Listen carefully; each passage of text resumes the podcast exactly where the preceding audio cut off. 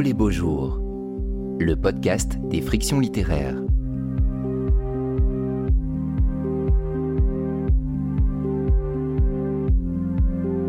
La plus secrète mémoire des hommes. Entretien avec l'écrivain Mohamed Mbougarsar, animé par Elodie Karaki et enregistré en public en mai 2022 à la bibliothèque de l'Alcazar à Marseille dans le cadre de la sixième édition du festival Oh les beaux jours.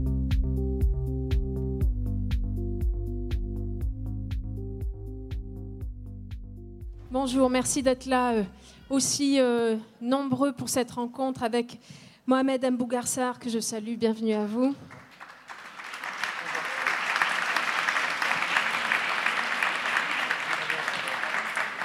Je suis ravie d'avoir l'occasion de discuter avec vous de, de ce dernier roman, La plus secrète mémoire des hommes, votre quatrième, coédité donc chez Philippe Ray et Jim San et qui a reçu le prix Goncourt l'année dernière. Mohamed, vous êtes né en 1990 au Sénégal, vous vivez en France. Je vais citer vos trois romans précédents.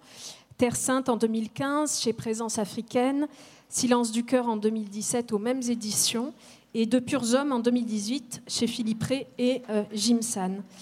Alors la plus secrète mémoire des hommes, c'est l'histoire de l'enquête menée par un jeune écrivain sénégalais, Diegan Latirfaille, qui découvre euh, l'existence d'un livre dont l'heure de gloire et le scandale de plagiat qui suivit n'ont d'égal que sa disparition euh, brutale du paysage littéraire.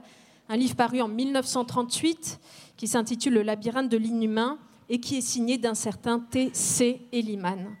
Et bouleversé par cette euh, lecture, Diegan va se mettre sur les traces de cet homme, rencontrer un témoin majeur, on en reparlera, écrivaine elle aussi, Sigadé, qui va lui raconter ce qu'elle sait, euh, mais aussi ce qu'on lui a raconté, et ce sont un peu des poupées russes euh, que vous ouvrez et refermez dans un roman qui est magnifiquement orchestré, où nous traversons une grande partie du XXe siècle et où nous passons par la France, par Amsterdam, par le Sénégal, par l'Argentine. C'est un roman qui donne à entendre une réflexion extrêmement riche et passionnante sur la littérature, sur l'auteur et l'œuvre, sur la question coloniale aussi, à partir de l'expérience d'Eliman, de Sigadé, mais aussi celle de Diegan, qui est entouré à Paris d'amis en exil comme lui, qui n'en finissent pas de chercher à devenir les auteurs qu'il faudrait devenir, à écrire les, œuvres qu'il faudrait écrire, car décidément, vous l'écrivez, rien ne suffit euh, jamais, et s'enchaînent des discussions vraiment très belles avec des propos définitifs et puis autrement définitifs juste après.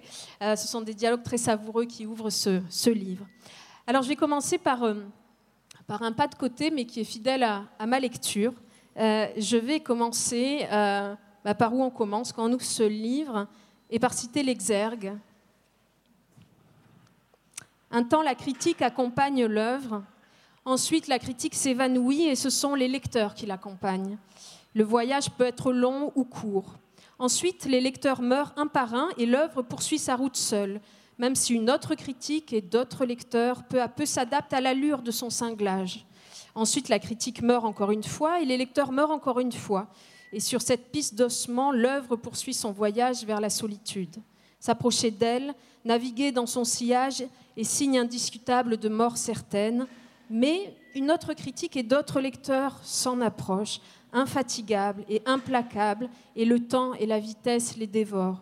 Finalement, l'œuvre voyage irrémédiablement seule dans l'immensité, et un jour, l'œuvre meurt, comme meurent toutes les choses, comme le soleil s'éteindra, et la Terre, et le système solaire, et la galaxie, et la plus secrète mémoire des hommes. Roberto Bolaño, Les détectives sauvages.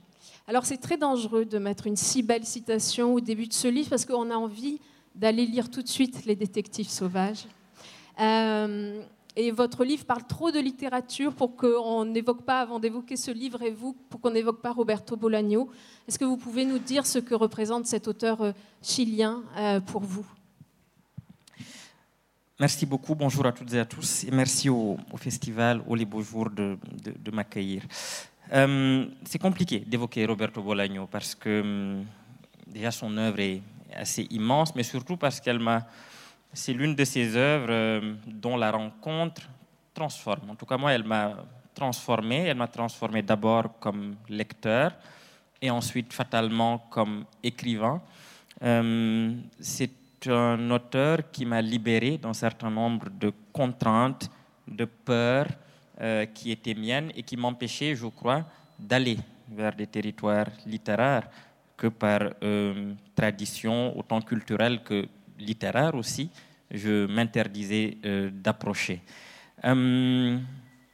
c'est quelqu'un qui m'a appris qu'on pouvait parler de littérature dans un roman, qu'on pouvait parler du roman dans un roman sans que cela ne soit un essai, sans que cela ne soit séparé de la vie, d'une manière qui, au contraire, serait une plongée beaucoup plus profonde dans la vie même. C'est finalement quelqu'un qui m'a appris qu'il n'y avait aucune honte à être un lecteur, à se définir comme lecteur et à se comporter dans la vie comme un lecteur, c'est-à-dire comme quelqu'un dont le point de vue particulier sur l'existence euh, est fondé sur les livres, les livres signifiant très exactement la vie aussi. Euh, quand j'ai découvert son œuvre, j'ai commencé par son dernier livre, par 2666, et puis comme, comme les saumons, j'ai refait le trajet jusqu'à la source finalement de, ce, de, ces, livres. J'ai vraiment découvert quelqu'un qui a exprimé hum, à sa manière des questions qui étaient les, miennes. J'ai découvert un immense écrivain qui était aussi un immense lecteur.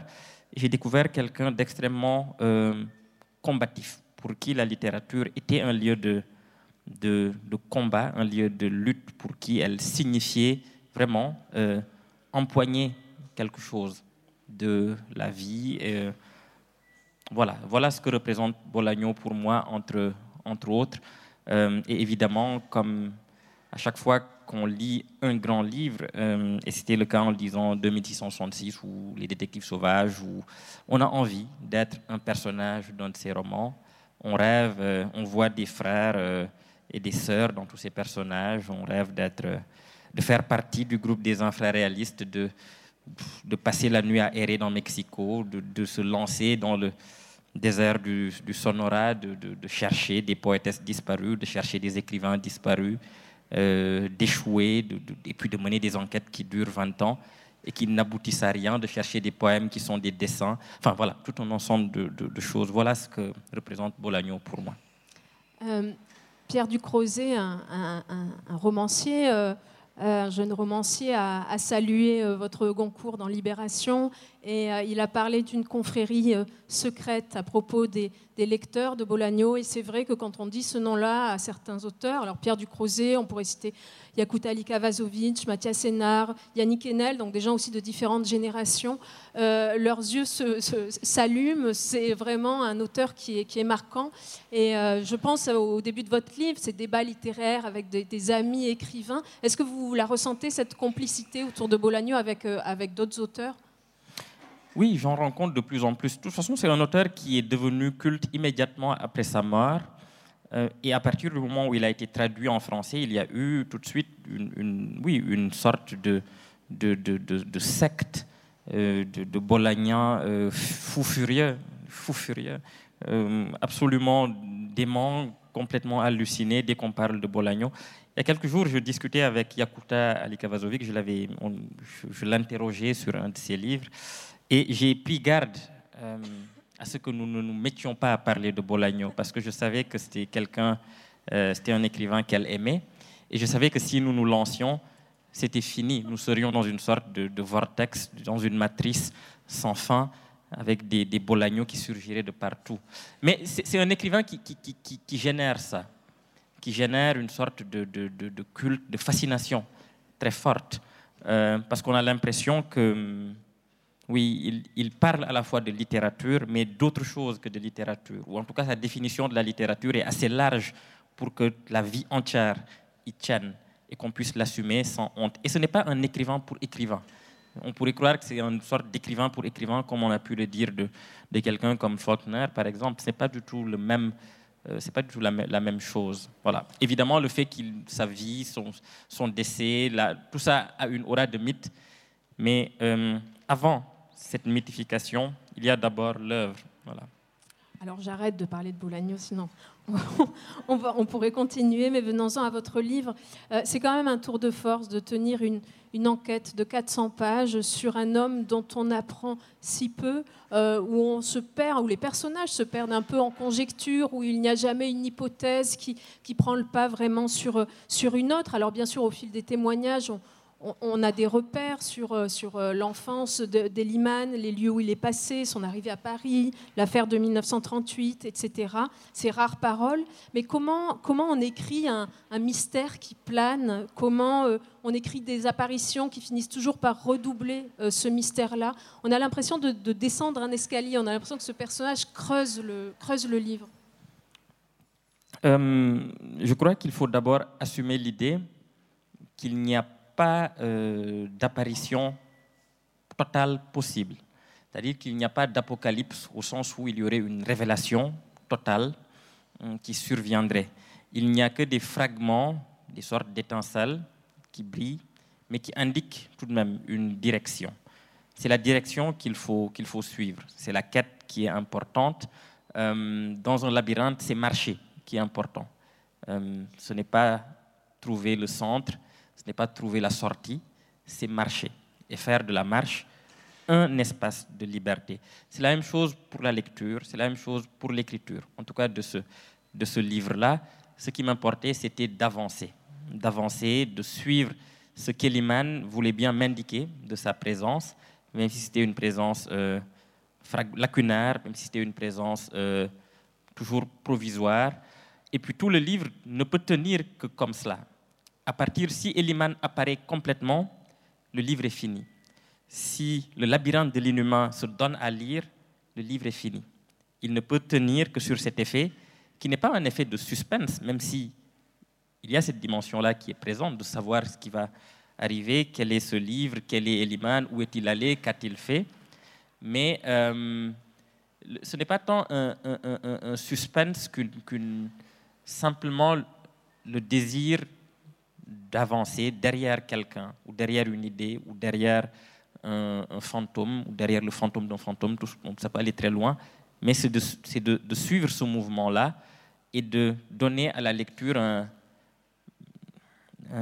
une dimension, euh, comment dire, euh, très dynamique, c'est-à-dire dans, le fait que chaque phrase avance vers quelque chose, même si euh, ça ressemble parfois à une, à une errance, mais à partir du moment où il y a du mouvement, euh, et que chaque phrase euh, est une aventure. Là, je parle vraiment des phrases et pas de situations ou de ou d'épisodes de, ou, de, ou de chapitres, mais vraiment réfléchir à partir de la phrase même et en faire à chaque fois euh, une aventure. C'est ce qui me semblait intéressant. Donc, assumer ça, assumer une part de frustration, mais qui est propre aussi à toute quête, assumer le fait que quand on dit qu'on cherche quelque chose, en réalité, on ne sait véritablement pas ce qu'on qu'on cherche. Mais c'est ça le principe. À partir du moment où c'est un secret qui est en jeu, le paradoxe de tout secret, c'est qu'il doit rester secret. À partir du moment où on trouve, on ne peut plus parler de secret. Mais puisque c'est le secret qui nous meut, il faut que le secret demeure pour que nous continuions à nous mouvoir toujours. Ce mouvement, il est, euh, rythmé par, euh, par les témoins euh, qui surgissent aussi au fil du livre que Diegan rencontre. On peut presque peut-être parler d'une confrérie des témoins d'Eliman. il y a ceux qui l'ont rencontré, il y a ceux qui l'ont même côtoyé, il y a ceux qui l'ont aimé. Je pense à cette poétesse haïtienne qui a vécu une histoire d'amour avec lui à Buenos Aires après-guerre, qui le croisait dans des salons fréquentés par d'autres auteurs, Sabato, Gombrowicz.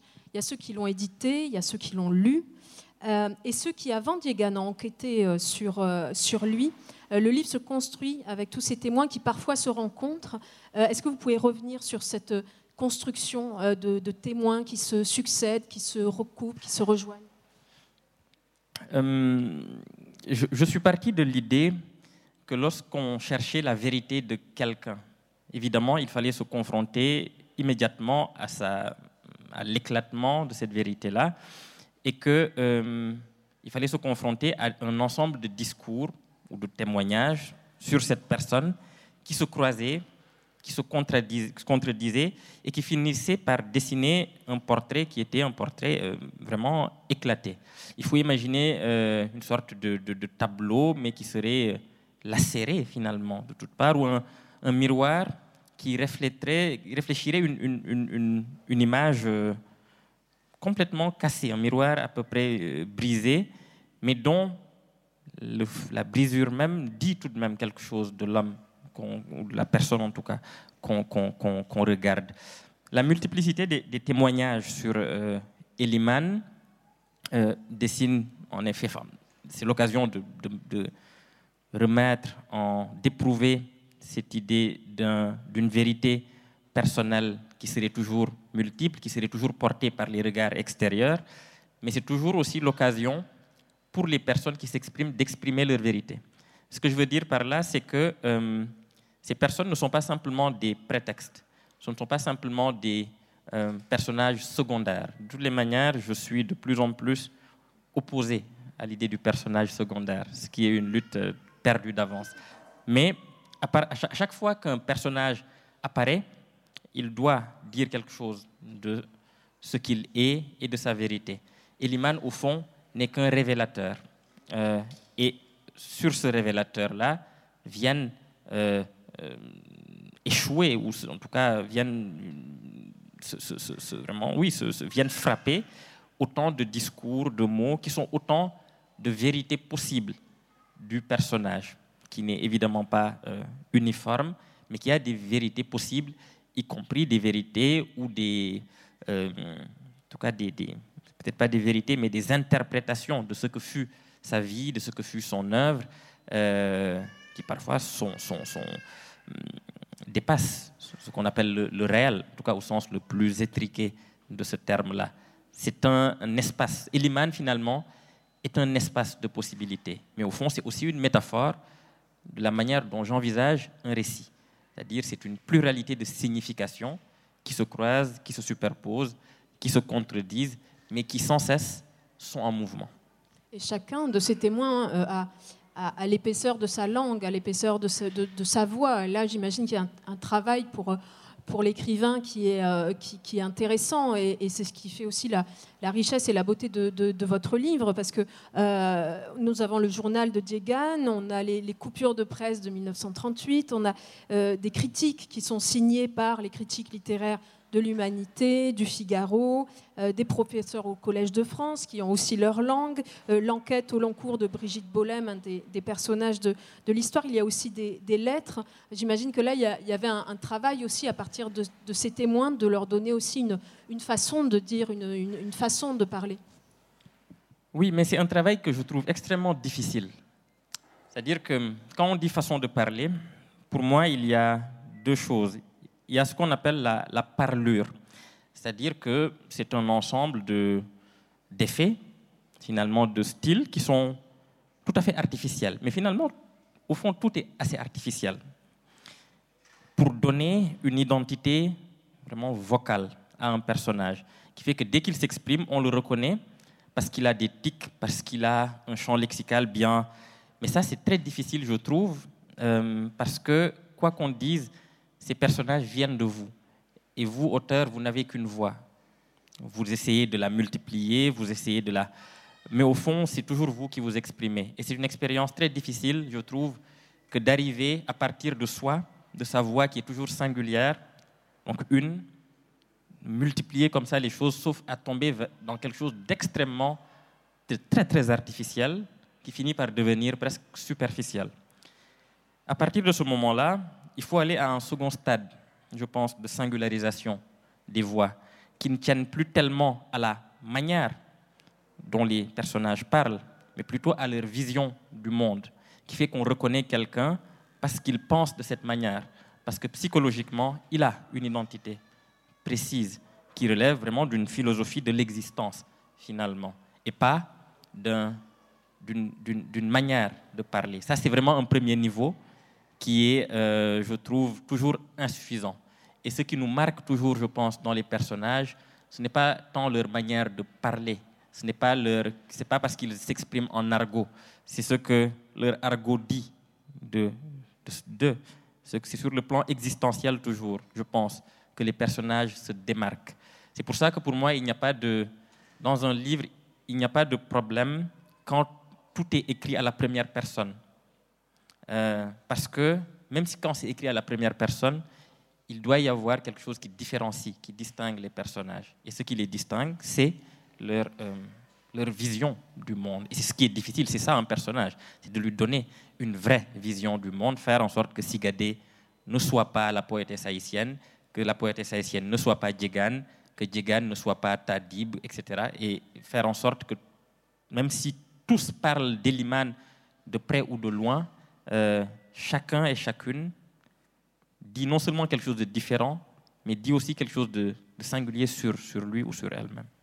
Alors, je voudrais euh, reparler d'un des, témoins qui est euh, le personnage de Thérèse Jacob, l'éditrice euh, avec son compagnon Charles Ellenstein.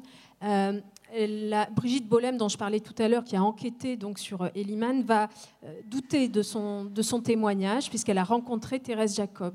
Et ça m'a fait penser à une autre histoire, une autre éditrice. 1938, c'est l'apparition du labyrinthe de l'inhumain, donc, et c'est aussi celle du théâtre et son double d'Artaud. Euh, et je pensais à quelqu'un qu'il a bien connu, qu'il a soutenu même à, bout de bras et qui a été son éditrice, quelqu'un qui s'appelle Paul Thévenin, euh, éditrice infatigable des, œuvres complètes d'Artaud. De, et dans un documentaire qui, euh, qui a été réalisé par Mordilla et Prieur, elle témoigne et elle dit, je pense que tous les témoins sont des faux témoins. C'est pour ça que vous me voyez si mal à l'aise, parce que j'ai l'impression que je peux être un faux témoin aussi, et j'aurais horreur de, ça, ça me déplairait beaucoup. Alors est-ce que vous pensez vous aussi que tous les témoins sont des faux témoins, ce qui n'empêche pas les, très beaux romans et les, très beaux récits, bien sûr?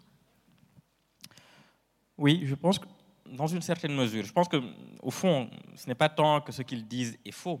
Dans la fausseté, il y a simplement, je pense, la conscience de l'incomplétude. Et que finalement, ce qu'on raconte n'est que ce qu'on a vécu ou ce qu'on connaît, qui n'est jamais la totalité et qui est même parfois extrêmement infime par rapport à ce qu'un un être humain est. Et à plus forte raison si cet être humain euh, est Artaud, par exemple. C'est très difficile là de dire je vais témoigner sur, sur quelqu'un. Je crois que on peut témoigner sur des événements. Ça a ses propres limites. Euh, mais quand il s'agit de témoigner euh, sur quelqu'un, euh, ça me semble toujours assez insuffisant, toujours incomplet, évidemment partial, évidemment subjectif, mais c'est ça finalement un témoignage. C'est qu'il faut sortir de l'idée du témoin, du témoignage absolu. Cela n'existe pas. Un témoignage est toujours relatif. Donc je ne dirais pas faux, mais oui, je dirais plutôt oui, que tous les témoins sont, euh, sont euh, relatifs. D'autant plus relatifs que lorsqu'il s'agit d'une personne, euh, mais aussi d'un événement, au fond, on peut témoigner, trouver un témoin qui dit ceci, et puis un autre témoin qui l'a aussi bien connu, qui vient dire tout à fait l'inverse. Et dans ce cas-là, qui a raison, qui a tort, impossible de décider à niveau de, d'intimité égale avec le sujet du témoignage. Euh, euh, euh, insiste dans cette enquête. Il euh, ne se laisse pas décourager. C'est quand même une, une énergie qu'il met dans cette recherche qui est vraiment euh, énorme. On voit qu'il est, euh, qu'il est hanté d'abord par, par, ce livre qu'il lit, et vous le décrivez dans des pages euh, très belles. Il est, il est bouleversé, il le relit à de nombreuses reprises, il veut le partager avec ses, ses amis écrivains. Qu'est-ce que cela veut dire pour vous être hanté par, par une œuvre? Et est-ce que les lecteurs hantent aussi les œuvres? Est-ce qu'il y a un mouvement réciproque en fait? Oui. Euh, qu'est-ce que ça signifie être hanté? Je pense que ça, chacun de nous peut dire exactement ce que signifie euh, être hanté par un livre qu'il a aimé. Avoir l'impression euh, non seulement de vivre dans le livre, mais que le livre vit en nous aussi. Et que nous ne, il, emplit notre vie mentale, émotionnelle. On a l'impression de le voir partout on a l'impression dans les faits les plus anodins qu'ils font écho à ce livre et que le livre, oui, se, déplace autour de nous, devient notre univers, tout simplement, et qu'on est proche d'une forme de, euh, de, de, oui, de, je ne sais pas s'il faut employer le mot de folie, mais en tout cas, qu'on a, on a l'impression que notre façon de voir, de penser, de réfléchir, de sentir est corrélée toujours à ce qu'on a, à ce qu'on a lu. On a des phrases qui reviennent, parfois on en rêve fortement, parfois on, en, cauchemarde. Euh, voilà, c'est ça, être hanté par un livre. Quant à hanter un livre, ça, je trouve que c'est toujours beaucoup plus. C'est intéressant parce que j'ai toujours l'impression que. Hmm,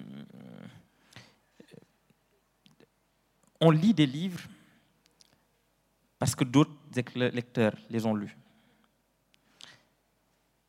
Les livres nous arrivent non pas tant comme objet simplement d'eux-mêmes, mais les livres nous arrivent chargés de tous les autres lecteurs qui ont déposé une part de sensibilité dans, dans le livre.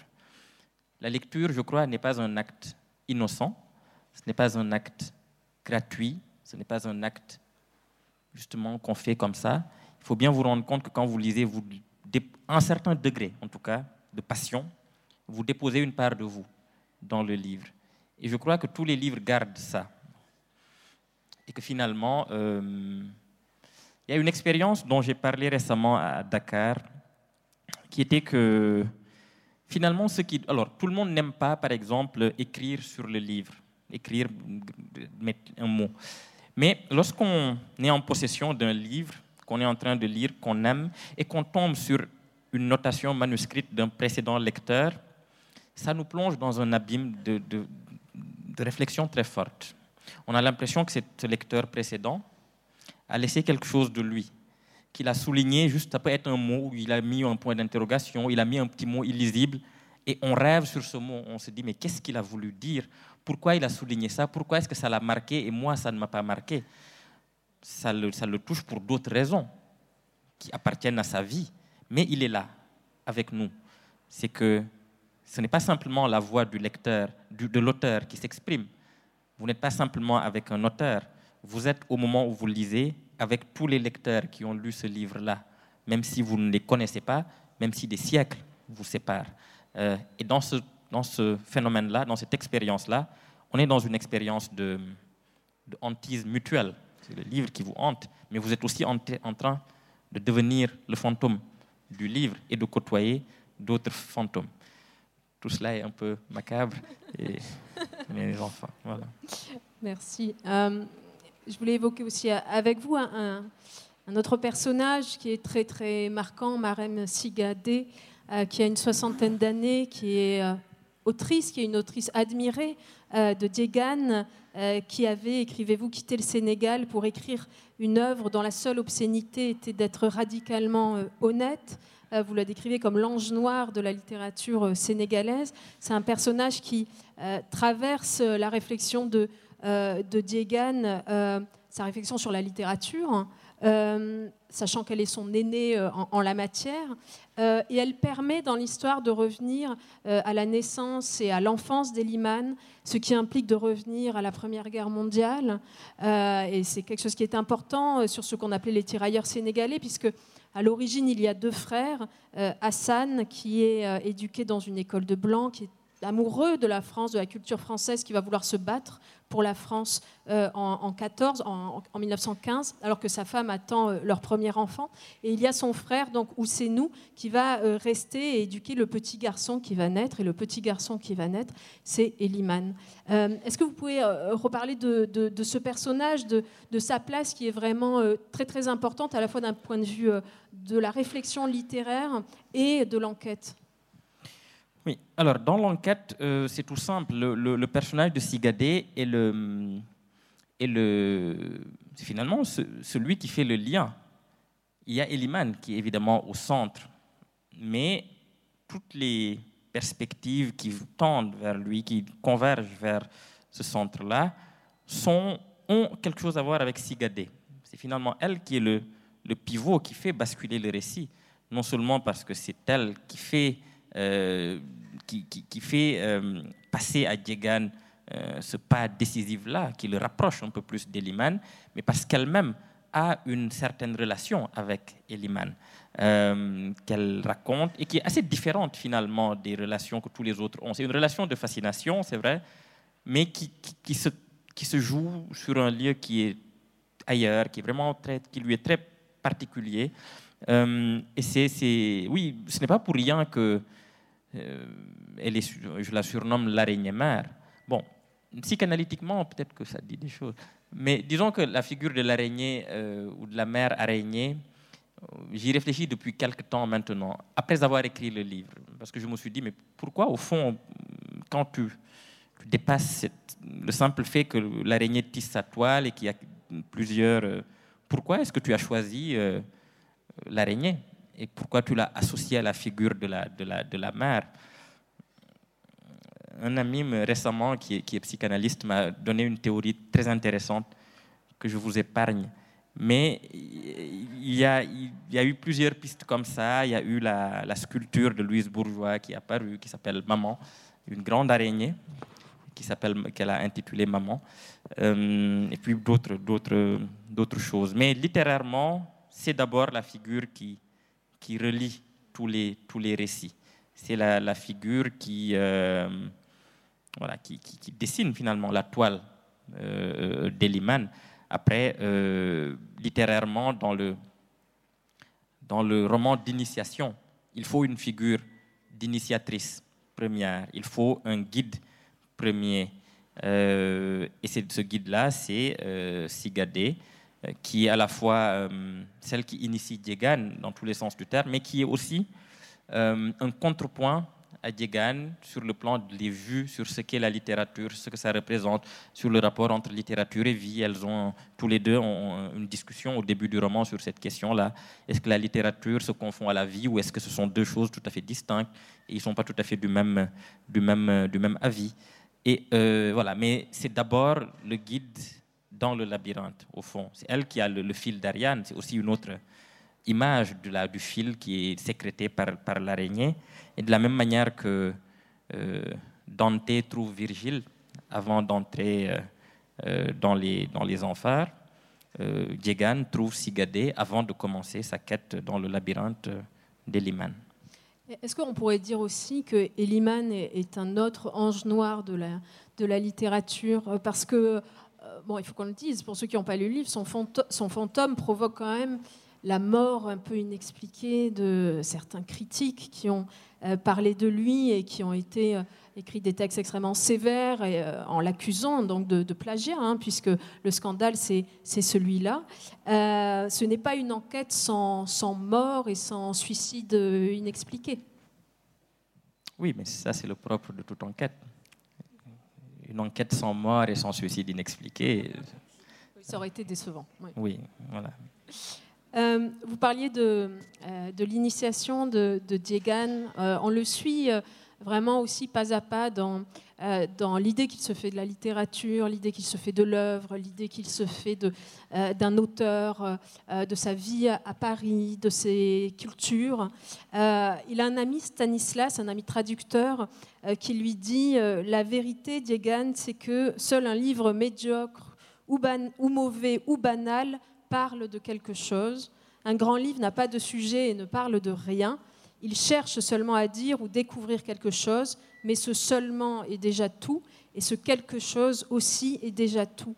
Est-ce que vous êtes, euh, est-ce que vous êtes d'accord avec ce propos qui serait que, que tout livre déjà en fait est une, est une enquête, est une recherche? Vous utilisiez ce mot tout à l'heure.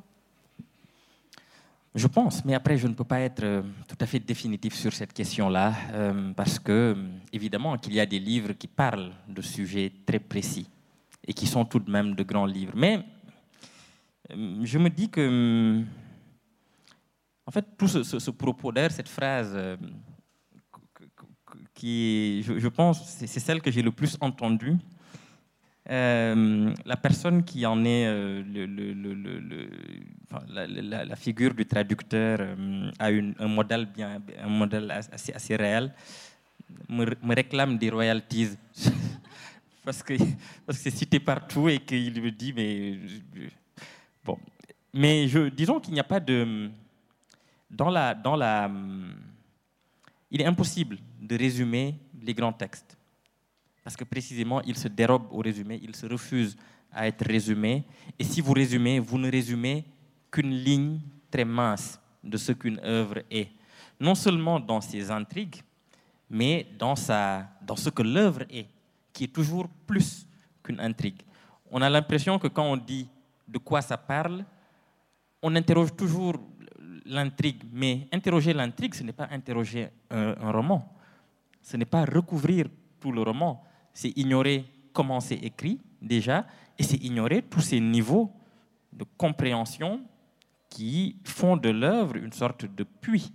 Donc dire simplement de quoi ça parle pour avoir une idée de l'intrigue ou du sujet, c'est fatalement, mais raté toute une, toute une œuvre. Alors évidemment, par commodité, et parce que j'imagine on ne peut pas faire autrement, on s'accroche à ça, à l'intrigue. Mais l'intrigue est basique et élémentaire. Euh, de quoi parle euh, Crime et Châtiment? De quoi parle, puisque j'en ai parlé tout à l'heure, la Divine Comédie? De quoi parle Le Bruit et la Fureur? De quoi parle L'aventure ambiguë? De quoi parle De quoi parle vous, ne direz jamais qu'une chose assez, insignifiante quand vous dites voilà de quoi ça, ça parle. Et Woody Allen s'était beaucoup amusé de ça sur Guerre et. Il dit Je sais de quoi parle Guerre et je l'ai lu, ça parle de la Russie. Voilà, il s'en amuse, mais au fond, il y a quelque chose de très sérieux. De quoi parle Guerre et ben, Je vous mets au défi de dire de quoi parle Guerre et. Donc, oui, c'est une manière de dire que les textes, les très très grands textes, ce sont des, anti-résumés, sont des contre-résumés. Euh, ce qu'ils embrassent euh, ne peut pas tenir dans une ligne d'intrigue. C'est autre chose. Il y a un, autre personnage euh, dont je voulais parler qui est, qui est très marquant. Et peut-être que certains lecteurs comme moi se, se souviennent beaucoup de lui après. C'est Charles Ellenstein, l'éditeur de, donc de d'Eliman. Euh, qui permet de plonger dans une autre guerre, euh, la Seconde Guerre mondiale. Une amitié qui est très marquante, qui ne se passe pas sans heurts d'ailleurs, puisque euh, Eliman en fait ne va pas s'exprimer pendant le, scandale qui, qui, lui tombe dessus. ce sont ses éditeurs qui vont, qui vont prendre la parole, qui vont devoir se défendre seuls et qui vont avoir bien des difficultés à le faire, puisque la maison d'édition va finalement fermer après les procès qu'on leur intentera. Et Ellenstein et, et, vont, vont revenir se chercher euh, l'un l'autre. Euh, et c'est parmi les, plus belles choses de, de ce livre. Est-ce que vous pouvez évoquer ce personnage et, cette relation aussi? Oui, euh, au fond, une des lectures possibles du livre pourrait être de dire tout le roman est un roman de l'amitié, en tout cas de l'amitié qui se cherche. en tout cas, c'est une ligne d'interprétation et qui tous ceux qui ont lu le livre savent pourquoi. Mais on pourrait dire que voilà, c'est l'amitié au cœur, du livre, mais on pourrait aussi dire que c'est la paternité, que c'est la maternité, que c'est l'écriture, que c'est. Mais voilà. Ellenstein représente euh, évidemment un ami pour Eliman, son éditeur, euh, mais Ellenstein est aussi euh, juif. Et c'était une manière pour moi de lier deux mémoires qu'on oppose souvent dans une concurrence, qui est la mémoire euh, souvent du continent africain, à travers l'esclavage notamment, et la mémoire euh, de la Shoah. Souvent, quand on parle de ça aujourd'hui, le débat oiseux n'est pas très loin euh, sur la concurrence des mémoires, sur on a plus souffert vous. Alors que je crois qu'il y a des, euh, quelque chose de plus de, commun. Ce n'est pas dire que les crimes ou ces mémoires tragiques se, euh, comment dire, en fait, sont des crimes incomparables. Quand j'étais dans cet endroit où j'étais à Dakar récemment, il y a un historien qui s'appelle Mathieu, philosophe Mathieu Porte Bonneville, qui a fait toute, une, toute une communication sur le fait que euh, les crimes contre l'humanité, l'esclavage, étaient des crimes incomparables, c'est-à-dire qu'ils sont spécifiques et qu'on ne peut pas les comparer. tout ce qu'on peut faire, c'est parler de ceux qui les ont vécus et euh, c'est parler peut-être d'amitié possible, de points de rencontre possibles, de points de convergence possibles entre euh, deux personnes qui ont, qui, sont, qui ont hérité, ou en tout cas qui sont des figures, des représentations de ces euh, tragédies-là. Donc, euh, Eliman et Ellenstein représentent ça aussi, la possibilité pour euh, le peuple noir et le peuple juif, pardon d'utiliser de grandes catégories comme ça. Je sais qu'il y a des, par exemple des, des noirs qui sont juifs, il y, a des, il y, a des, juifs sur le continent africain.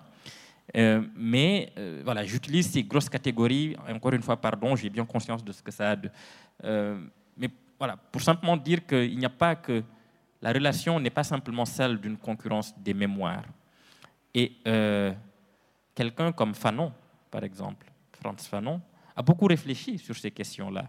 Il y a une de ses phrases célèbres où il dit, en s'adressant au, au noir, finalement, quand, on, euh, quand on parle mal d'un juif ou qu'on insulte un juif, tend l'oreille, on parle de toi, noir.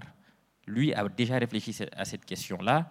Il, a, beaucoup lu Sartre, euh, Sartre qui a lui-même fait les réflexions sur la question juive euh, et qui a aussi préfacé Fanon, tout en ayant préfacé aussi l'anthologie de, de, de, Senghor, Orphée Noir. Donc il y a là des, parallèles. Le, rapport entre Eliman et Ellenstein est aussi le fruit de cette histoire-là, qui est beaucoup plus proche qu'on ne le croit. Et aux États-Unis, par exemple, et plus particulièrement chez les Black Panthers, il y a déjà la conscience que les deux, les deux euh, mémoires sont proches, euh, ne serait-ce que parce qu'elles ont été persécutées, par la question de la persécution. Mais c'est aussi une manière de dire que la persécution ne définit pas, qu'il faut pouvoir euh, sortir, ne pas simplement se définir comme victime.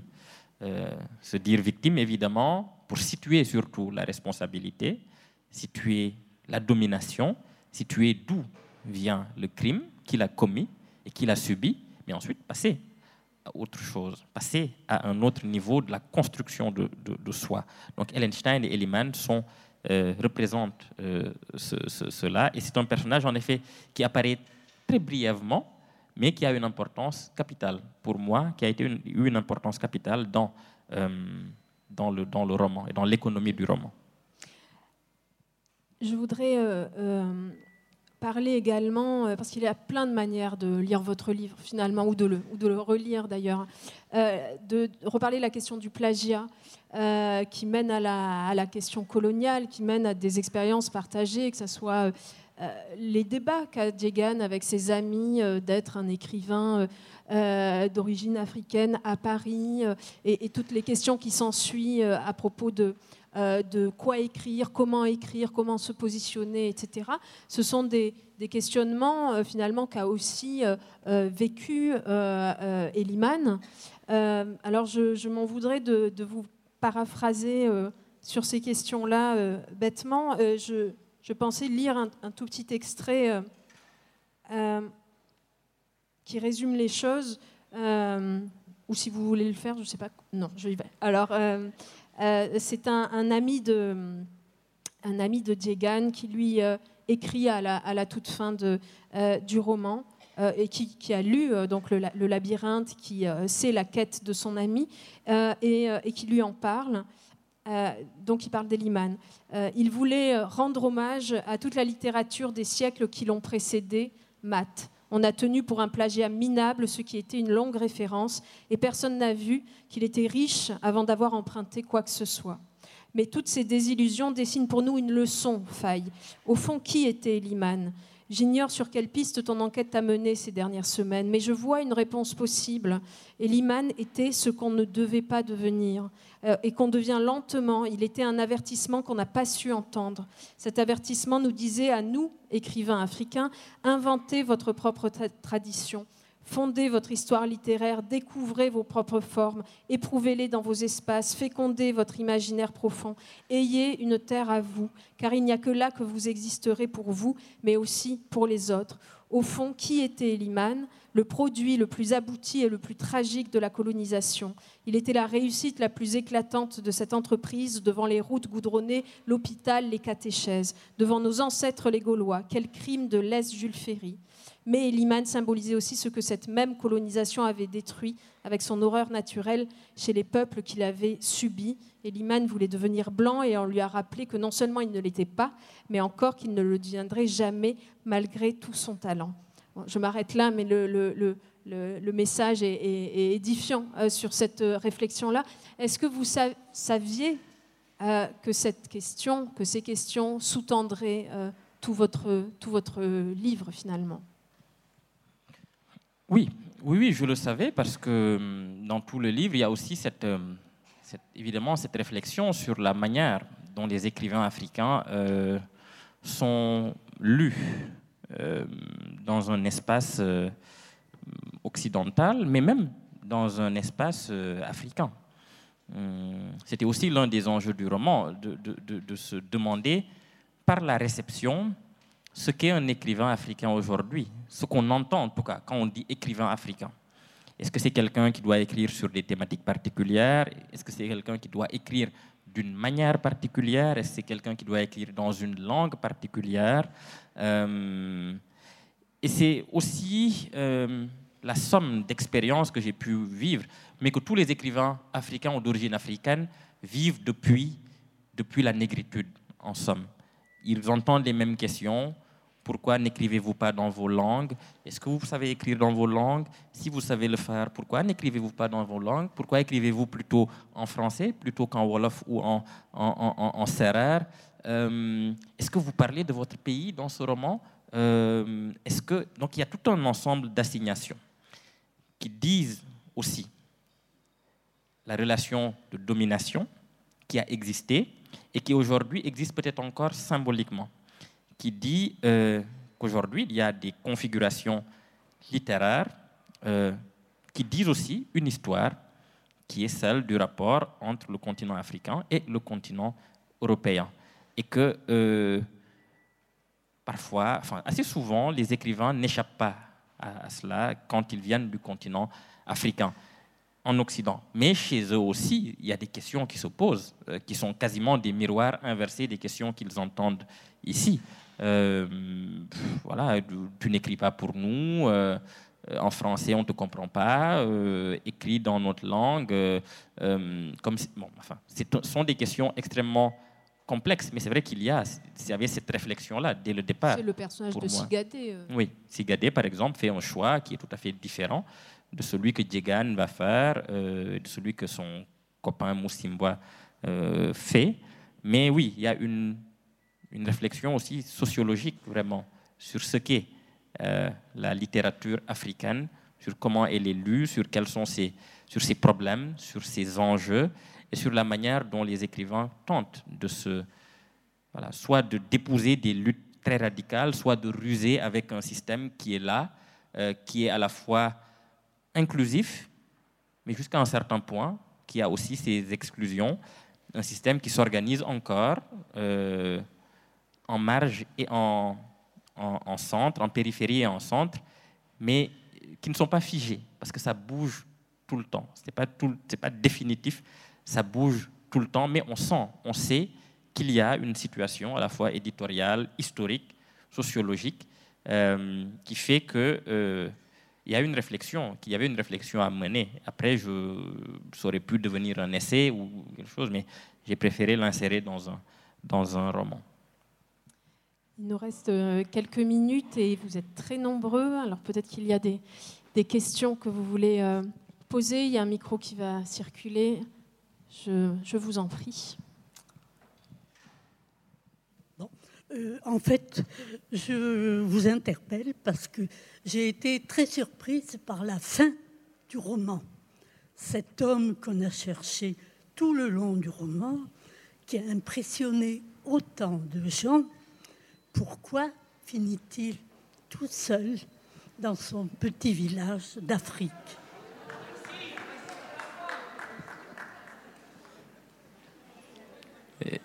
Écoutez, j'ai cru entendre une bronca légère. Euh, Donc vous assumerez tout seul d'avoir... Euh, Mais bon, au fond, vous n'avez rien dévoilé. Pour, pour vous défendre, au fond, vous n'avez vous n'avez pas dévoilé grand-chose. Alors, le, le,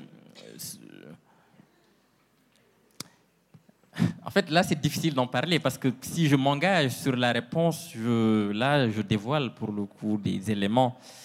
Euh, donc, je ne le ferai pas. Tout ce que je peux hum, dire, c'est que euh, la trajectoire d'Eliman euh, est une suite de recherches.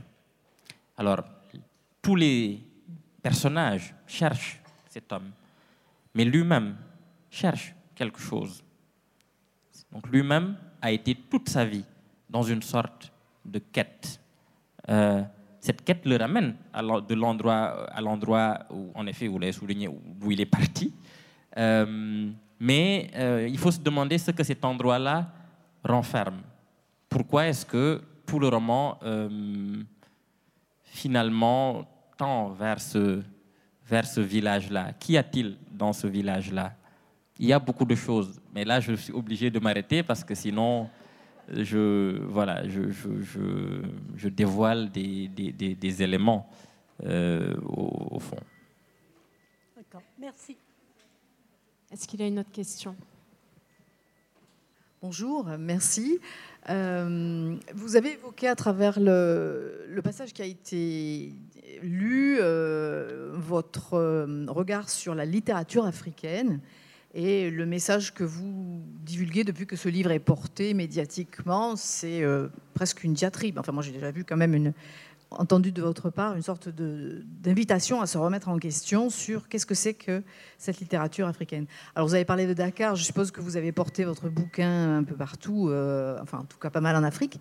Est-ce que vous sentez que ça provoque quelque chose une remise en question ou un élan ou une jeunesse euh, écrivaine ou je ne sais pas? Est-ce que vous observez sur, le, sur le continent africain Oui, sur le continent africain, ouais. Pour l'heure, je ne suis retourné qu'au Sénégal. Je n'ai pas encore entrepris de, de grandes tournées sur le continent africain, ça viendra.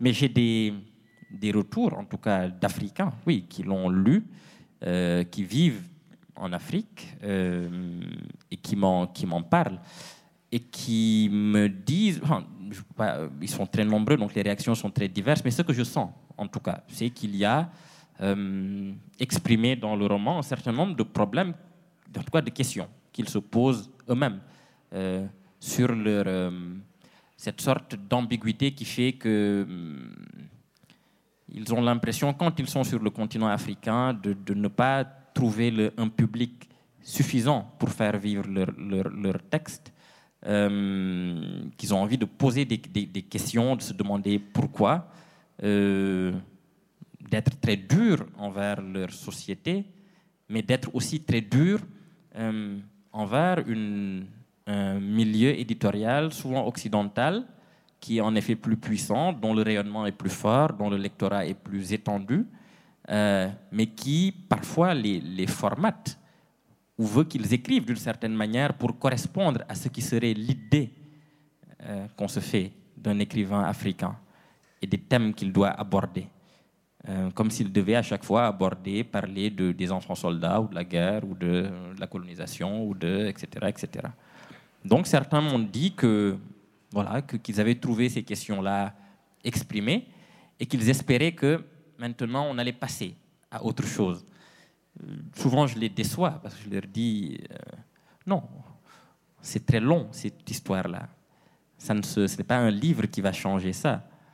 Hmm, un livre participe peut-être, mais il ne change pas fondamentalement ce rapport-là. C'est très très très long. Et bon, il faut qu'il s'accroche, il faut que tout le monde s'accroche, que tout le monde fasse des efforts, que tout le monde tienne bon et qu'on tente d'aller vers, voilà, vers autre chose. Mais ce qui est certain, c'est que non, ça ne, change pas comme ça. Il faudra encore des, de longues, longues années avant qu'il euh, y ait une forme de, de, une reconnaissance, mais aussi une banalisation de cette littérature. Et quand je dis banalisation, ce n'est pas du tout péjoratif. Est-ce qu'il y a une, dernière question? Bonjour, merci euh, beaucoup. Euh, en fait, euh, je trouve que c'est. Enfin, je suis tout à fait d'accord avec vous quand vous dites qu'on ne peut pas résumer un livre à une intrigue et que ça, ça l'assèche complètement. Et en particulier, le vôtre, c'est vrai qu'on peut plus parler de sensation de, lecteur, en fait. Et moi, j'ai vraiment eu la sensation d'être dans un labyrinthe. Euh, et parfois prise de vertige, parfois perdue, et puis après on se rattrape, etc. Et toujours avec en ligne de mire la figure d'Eliman. pardon.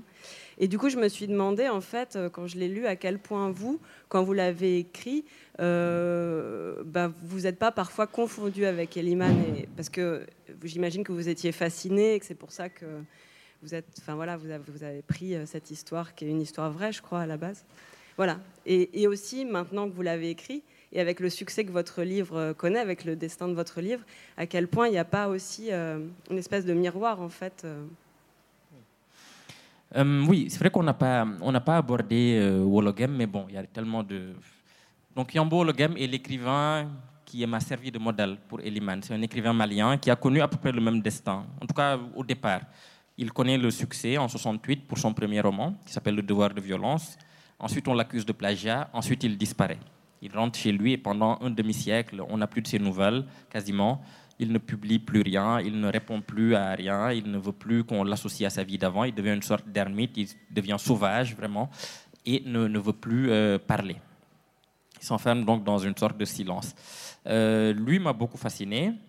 Euh, je ne suis pas allé à sa recherche tel que Djegan est allé à la recherche d'Eliman, mais c'est quelqu'un qui m'a accompagné longtemps. J'ai été tenté d'aller à sa recherche, mais sachant, j'ai en même temps été freiné parce que je me suis dit que c'était toujours euh, quand quelqu'un disparaît, il ne faut pas nécessairement le chercher. Pour Eliman, je, crois que j'ai moi-même, en écrivant, en réalité, j'ai accompli ce que je n'ai pas pu faire ou n'ai pas voulu faire pour Wologam. C'est-à-dire que sa quête est transcrite dans la littérature, la quête que je n'ai pas faite, concrètement, je veux dire, mais par les idées, par les lectures, par les rêves, par les cauchemars, par les, fantasmagories. J'ai poursuivi Wologam voilà, jusqu'au fond de son antre. Euh, mais littérairement, euh, ça devient euh, autre chose. Et le sentiment que vous avez eu, la sensation que vous avez eue, était tout à fait la mienne finalement dans l'écriture. C'est-à-dire le sentiment d'un vertige, de, quelque chose qui, qui avance, mais sans réellement avoir de direction précise ou de fil très, très solide. C'est quelque chose que j'ai senti. Et hum, ça me donne l'occasion de dire que toutes les personnes qui ont lu ce roman, beaucoup m'ont dit, mais à certains moments, on est perdu. Hein, je réponds toujours, moi aussi. C'est-à-dire que ce que vous avez pu ressentir, c'est ce que j'ai ressenti aussi en écrivant, mais c'est comme ça que je voulais écrire le roman. Sans filet, sans plan, sans architecture précise, en me lançant vraiment dans l'écriture, comme on s'enfonce dans un labyrinthe, et euh, sans non plus tricher, sans jouer avec le lecteur, en l'invitant à jouer. C'est-à-dire qu'il y a un jeu mais pas jouer à ses dépens, je veux dire, pas me moquer de lui, pas chercher à le perdre pour le plaisir machiavélique de ricaner avec mes petits trucs en disant voilà, il se perd, là, je vais le. Non, non, ça, c'est vraiment des choses que j'ai moi-même pu, pu, pu, pu, vivre. Euh, donc, Eliman a été aussi euh, une sorte de, fantasme pour moi dans ce, labyrinthe que j'ai, suivi. Euh, mais il porte aussi tout un ensemble de questions qui sont les miennes, comme Diegan porte ces questions. Eliman incarne surtout une, tentation que je ne suis pas le seul à avoir, mais que beaucoup d'écrivains, à un certain point, ont aussi, qui est la tentation aussi du silence, c'est-à-dire de, de voilà, c'est, mais ça, je sais que c'est pas pour discuter avec beaucoup d'écrivains, je sais que ça, arrive parfois. Pas s'imaginer que tous les écrivains ont une sorte de désir frénétique comme ça, de toujours écrire, de toujours. Si, ils peuvent l'avoir, mais à côté de cela, ils ont aussi une sorte de, de de relation assez forte au fait de ne pas écrire, de se taire, ou de, faire silence. Après, le destin du livre est, paraît très ironique par rapport à ma propre... C'est-à-dire que voilà un livre qui parle de disparition et qui finit par, être dans une, lumière et qui ne peut plus sortir de cette lumière. Et son auteur qui, est tenté par le silence, qui, est tenté par des... finit par ne plus aussi euh, pouvoir échapper à cette histoire-là. Voilà un livre qui se moque à un certain degré des prix littéraires et qui en obtient.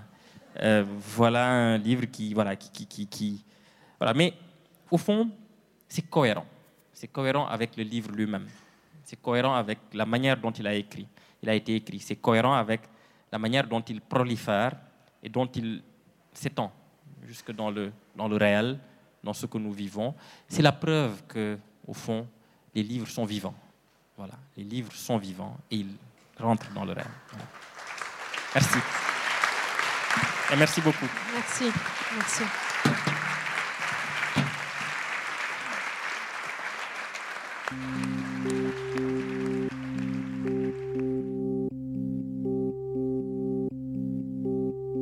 Festival les Beaux Jours remercie Mohamed Mbougarsar ainsi qu'Elodie Karaki qui a animé cet entretien et toute l'équipe de la bibliothèque de l'Alcazar qui a accueilli le festival. Les références bibliographiques de l'écrivain sont disponibles dans le descriptif du podcast. Pour ne manquer aucun épisode des Frictions littéraires, abonnez-vous à ce podcast sur toutes les plateformes habituelles. La septième édition du festival les Beaux Jours aura lieu du 24 au 29 mai 2023 à Marseille. Montage Clément Lemarié. Voix Nicolas Lafitte. Musique The Unreal Story of Louride by Fred Nefché et French79. Un podcast produit par des livres comme des idées.